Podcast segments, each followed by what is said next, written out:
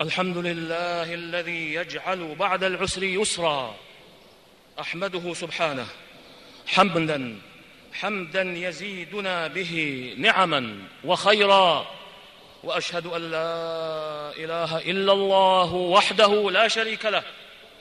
يخلق ما يشاء ويختار. المتفرد في الكون تدبيرا ونهيا وأمرا. وأشهد أن سيدنا ونبينا محمدا عبد الله ورسوله خير الخلق طرا وأعظمهم برا.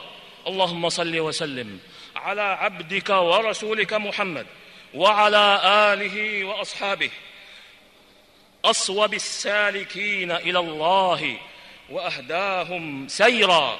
أما بعد فاتقوا الله عباد الله. واذكروا أن للمتقين في الدنيا حياة طيبة ولهم في الآخرة جنات تجري من تحتها الأنهار. أيها المسلمون تيسير العسير وتذليل الصعب وتسهيل الأمور أمل تهفو إليه النفوس وتطمح إلى بلوغ الغاية فيه والحظوة بأوفى نصيب منه وإدراك أكمل حظ ترجو به طيب العيش الذي تمتلك به أزمة الأمور وتوجه إلى خيرات تستبق إليها وتنجو من شرور تحذر سوء العاقبة فيها ولذا فإن من الناس من إذا أصابه العسر في بعض أمره رأى أن شرا عظيما نزل بساحته وأن الأبواب قد أوصدت دونه وأن السبل سدت أمامه فتضيق عليه نفسه وتضيق عليه الأرض بما رحبت ويسوء من ظنه ما كان من قبل حسنا ويضطرب من أحواله ما كان سديدا مستقرا. وربما انتهى به الأمر إلى ما لا يحل له ولا يليق به من القول والعمل.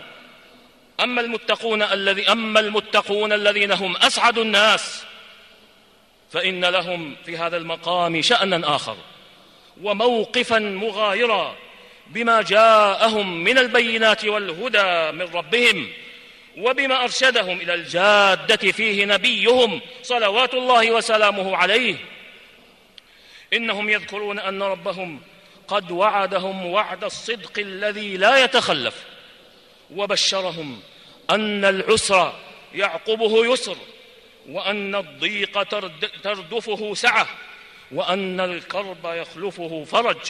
فقال سبحانه فإن مع العسر يسرا إن مع العسر يسرا. وقال عز اسمه سيجعل الله بعد عسر يسرا. وهو موعود مقترن بشرط وهو موعود مقترن بشرط الإتيان بأسباب عمادها. عمادها وأساسها وفي الطليعة منها التقوى التي هي خير زاد السالكين وأفضل عدة السائرين إلى ربهم ووصية الله تعالى للأولين والآخرين ولقد وصينا الذين أوتوا الكتاب من قبلكم وإياكم أن اتقوا الله وهي التي تبعث التقي على أن يجعل بينه وبين ما نهى الله عنه حاجزا يحجزه وساترا يقيه وزاجرا يزجره وواعظا في قلبه يعظه ويحذره. فلا عجب أن, أن تكون التقوى من أظهر ما يبتغي به العبد الوسيلة إلى تيسير كل شؤونه وتذليل كل عقبة تعترض سبيله. أو تحول بينه وبين بلوغ أماله. ومن يتق الله يجعل له من أمره يسرا. ومع التقوى يأتي الإحسان في كل دروبه. سواء منه ما كان إحسانا إلى النفس بالإقبال على الله تعالى والقيام بحقه سبحانه في توحيده وعبادته بصرف جميع أنواع العبادة له وحده سبحانه. محبة وخوفا تعبدا ورقا ورجاء وتوكلا وخضوعا وخشوعا وإخباتا وصلاة ونسكا وزكاة وصياما وذكرا وصدقة. إذ هو, إذ هو مقتضى شهادة أن لا إله إلا الله التي تعني أنه لا معبود بحق إلا الله وتلك هي حقيقة التصديق بالحسنى. فأما من أعطى واتقى وصدق بالحسنى فسنيسره لليسرى. أو كان إحسانا إلى الخلق يعم نفعه ويعظم أثره. يبسط مدلول, يبسط مدلول هذا ويوضحه أن يعلم المرء أن الله تعالى قد اتصف بصفات الكمال وأنه كما قال ابن القيم رحمه الله يجازي عبده يجازي عبده بحسب هذه الصفات. فهو رحيم يحب الرحماء وإنما يرحم من عباده الرحماء وهو ستير يحب من عباده الستر وعفو يحب من يعفو عنهم وغفور يحب من يغفر لهم ولطيف يحب اللطف من عباده ويبغض الفظ الغليظ القاسي الجعذري الجواظ رفيق يحب الرفق. حليم يحب الحلم بر يحب البر وأهله وعدل يحب العدل قابل المعاذير يحب من يقبل معاذير عباده. ولذا فهو يجازي عبده بحسب هذه الصفات وجودا وعدما. فمن عفا عفا عنه ومن غفر غفر له ومن رفق بعباده رفق به ومن رحم خلقه رحمة. ومن أحسن إليهم أحسن إليه. انتهى. ومن هذا الإحسان يا عباد الله التيسير على المعسر إما بإنظاره إما بإنظاره إلى ميسرة وإما بالحط عنه. كما جاء في الحديث ومن يسر على معسر يسر الله عليه في الدنيا والآخرة. أخرجه مسلم في صحيحه. فإذا جمع إلى ذلك التضرع إذا جمع إلى ذلك التضرع إلى خالقه ودعاءه بما كان يدعوه به الصفوة من خلقه. كدعاء نبيه موسى عليه وعلى نبينا أفضل الصلاة والسلام. قال رب اشرح لي صدري. قال رب اشرح لي صدري ويسر لي أمري واحلل عقدة من لساني يفقه قولي. وباللهج بدعاء يونس عليه وعلى نبينا أفضل الصلاة والسلام. لا إله إلا أنت سبحانك إني كنت من الظالمين. وبدعاء نبيه صلى الله عليه وسلم الذي كان يدعو به عند تعسر الأمور وذلك قوله اللهم لا سهل إلا ما جعلته سهلا وأنت تجعل الحزن إذا شئت سهلا. ملتزما في ذلك. آداب الدعاء وسننه.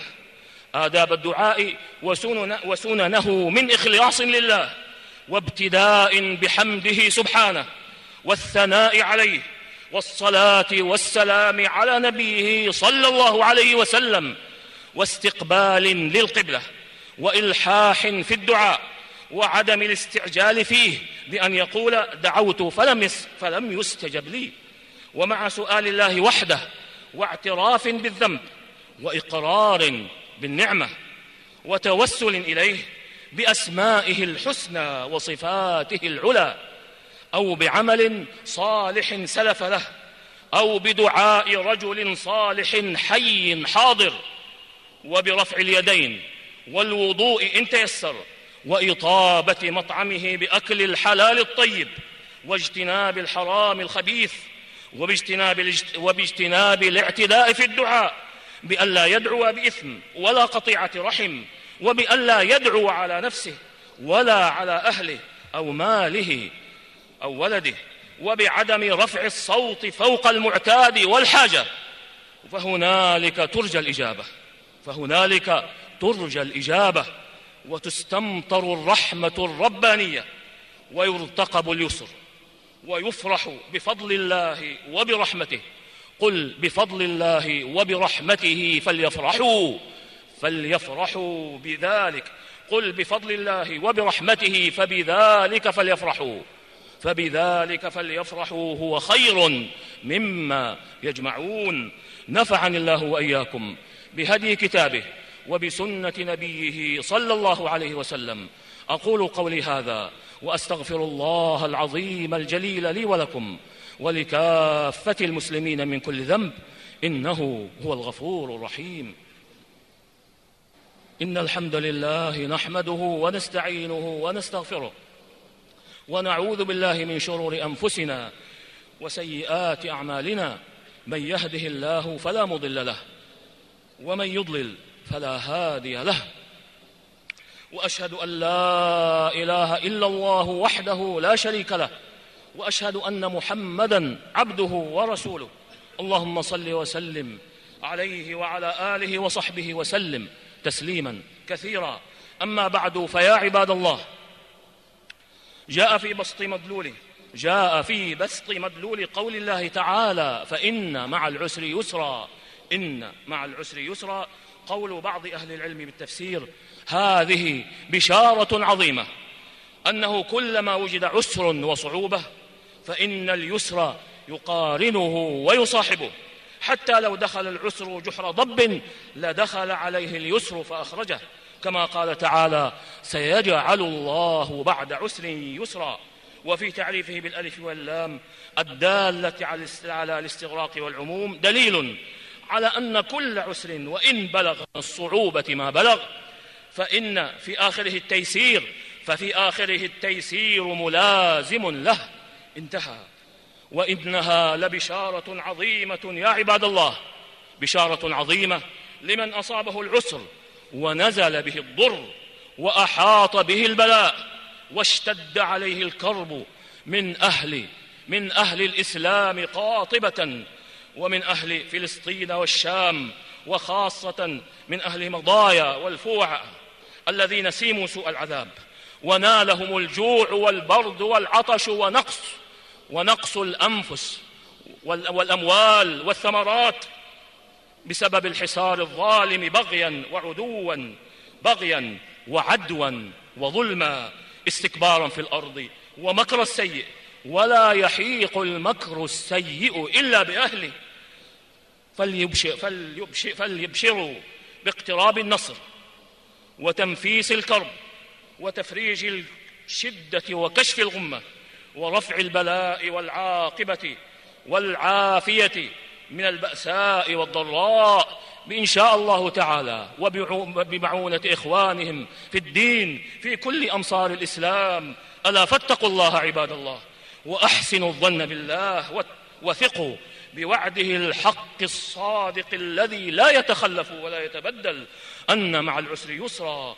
واذكروا على الدوام أن الله تعالى قد أمركم بالصلاة والسلام على خير الورى. فقال جل وعلا إن الله وملائكته يصلون على النبي. يا أيها الذين آمنوا صلوا عليه وسلموا تسليما. اللهم صل وسلم على عبدك ورسولك محمد وارض اللهم عن خلفائه الأربعة أبي بكر وعمر وعثمان وعلي وعن سائر الآل والصحابة والتابعين ومن تبعهم بإحسان إلى يوم الدين وعنا معهم بعفوك وكرمك وإحسانك يا خير من تجاوز وعفا. اللهم أعز الإسلام والمسلمين. اللهم أعز الإسلام والمسلمين. اللهم أعز الإسلام والمسلمين. واحم حوزة الدين. ودمر أعداء الدين وسائر الطغاة والمفسدين. وألف بين قلوب المسلمين ووحد صفوفهم وأصلح قادتهم واجمع كلمتهم على الحق يا رب العالمين. اللهم انصر دينك وكتابك وسنة نبيك محمد صلى الله عليه وسلم. وعبادك المؤمنين المجاهدين الصادقين. اللهم آمنا في أوطاننا وأصلح أئمتنا وولاة أمورنا. ووفق ولي أمرنا لما تحب وترضى. اللهم وفقه ونائبيه وإخوانه إلى ما فيه خير الإسلام والمسلمين. وإلى ما فيه صلاح البلاد والعباد. يا من إليه المرجع يوم المعاد. اللهم آت نفوسنا تقواها وزكها أنت خير من زكاها. اللهم أصلح لنا ديننا الذي هو عصمة أمرنا وأصلح لنا دنيانا التي فيها معاشنا وأصلح لنا آخرتنا التي فيها معادنا. واجعل الحياة زيادة لنا في كل خير واجعل الموت راحة لنا من كل شر. اللهم إنا نسألك فعل الخيرات وترك المنكرات وحب المساكين وأن تغفر لنا وترحمنا. وإذا أردت بقوم فتنة فاقبضنا إليك غير مفتونين. اللهم أحسن عاقبتنا في الأمور كلها وأجرنا من خزي الدنيا وعذاب الآخرة.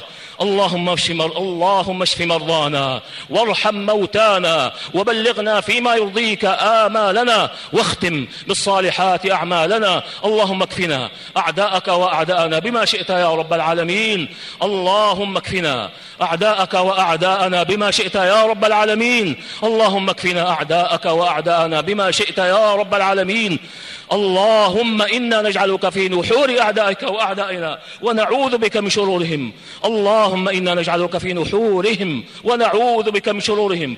اللهم إنا نجعلك في نحورهم ونعوذ بك من شرورهم. اللهم انصر اللهم إخواننا المرابطين على الثغور. اللهم انصرهم. اللهم انصرهم وأيدهم بنصر من عندك يا رب العالمين. اللهم اشف جرحاهم واكتب أجر الشهادة لقتلاهم يا رب العالمين. اللهم انصرهم نصرا مبينا. اللهم احفظهم من بين أيديهم ومن خلفهم وعن أيمانهم وعن شمائلهم. يا من يا سميع الدعاء. يا من إليه يا من إليه الرجاء. يا رب العالمين. ربنا ظلمنا أنفسنا وإن لم تغفر لنا وترحمنا لنكونن من الخاسرين. ربنا آتنا في الدنيا حسنة وفي الآخرة حسنة وقنا عذاب النار. وصلى الله وسلم على عبده ورسوله نبينا محمد وعلى آله وصحبه أجمعين. والحمد لله رب العالمين.